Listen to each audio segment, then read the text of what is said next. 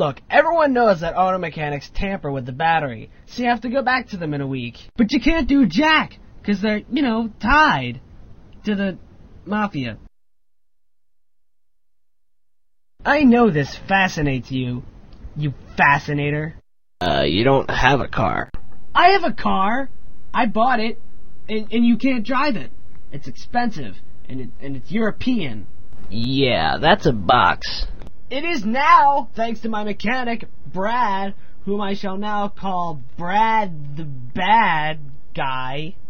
Uh, what's with the puddle? Uh, oh, he gave it a free oil change. Yeah, that's something they glorify to make you ignore the fine print, but I don't buy that. So, it's always been a cardboard box. Phil, it's a transformer. It becomes a hover jet, and we're gonna go find the mini cons, and, uh, you're not invited. Oh. Ah! Stop making this cartoon! Stop it! Stop it! Stop it! Stop it! Stop it! Whoever you are, you should positionify yourself out of my hot jam. My hot meat jam. Joel, don't make this cartoon. It, what the? Oh crap, I've been McFlyed! In the future, I should come up with a way to bring everyone back to life. So, anyway. You swindler! I demanded that my car be new and improved, not replaced with your post G1 technology. That's not improved.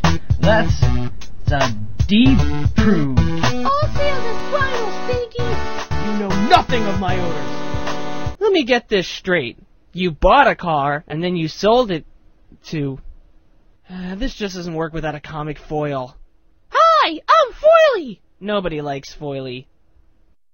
Oh well, it's not like it was going to amount to anything anyway. I guess I can go back to doing what I love best.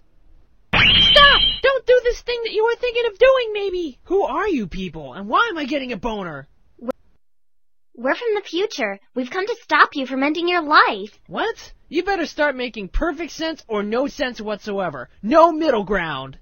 During Phil's time travels, he left your time machine in another episode so that you couldn't take it from him and undo his campaign. What with the time erasing and all? But wouldn't that episode be erased? Think of time as a string. That's stupid, and you're fat. Think of time as a taco. The outer shell is the first to be eaten before working its way inward. We survived in a time pocket within the center of the series and managed to travel outside the linear planes of space and time. That is so very completely disconnected from any real world interpretation of science. I mean, that's like sixth grade horse crap. I find this acceptable. Now, what do you clowns of buttocks want? Bring Phil back to life. Bonus stage was a success. You guys went on to do 87 episodes. 87? Why not 88? 88 would be a good number to go out on. It's even. Even Stevens. 88. You guys get to go to outer space, live underwater, and who knows where else you might have lived. A volcano? An igloo? Under space? I've always wanted to live in a volcano, so when people come over I can say, Love a nice day. So, will you do it? Um, well, what other benefits are there? There's a bunch of. Who are you? There's a bunch of new off-the-wall characters. Your fans start a wiki about you. Um, a couple of episodes are decent. Hmm.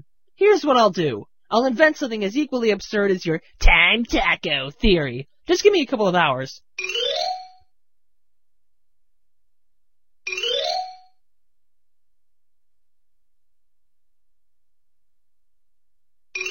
I've got it! With this device, you'll be able to reverse and freeze the time effects on bonus stages 2 through 86. It uses a theory I like to call Choco Taco time. It decelerates the uh, proto calls of neutrons to on time.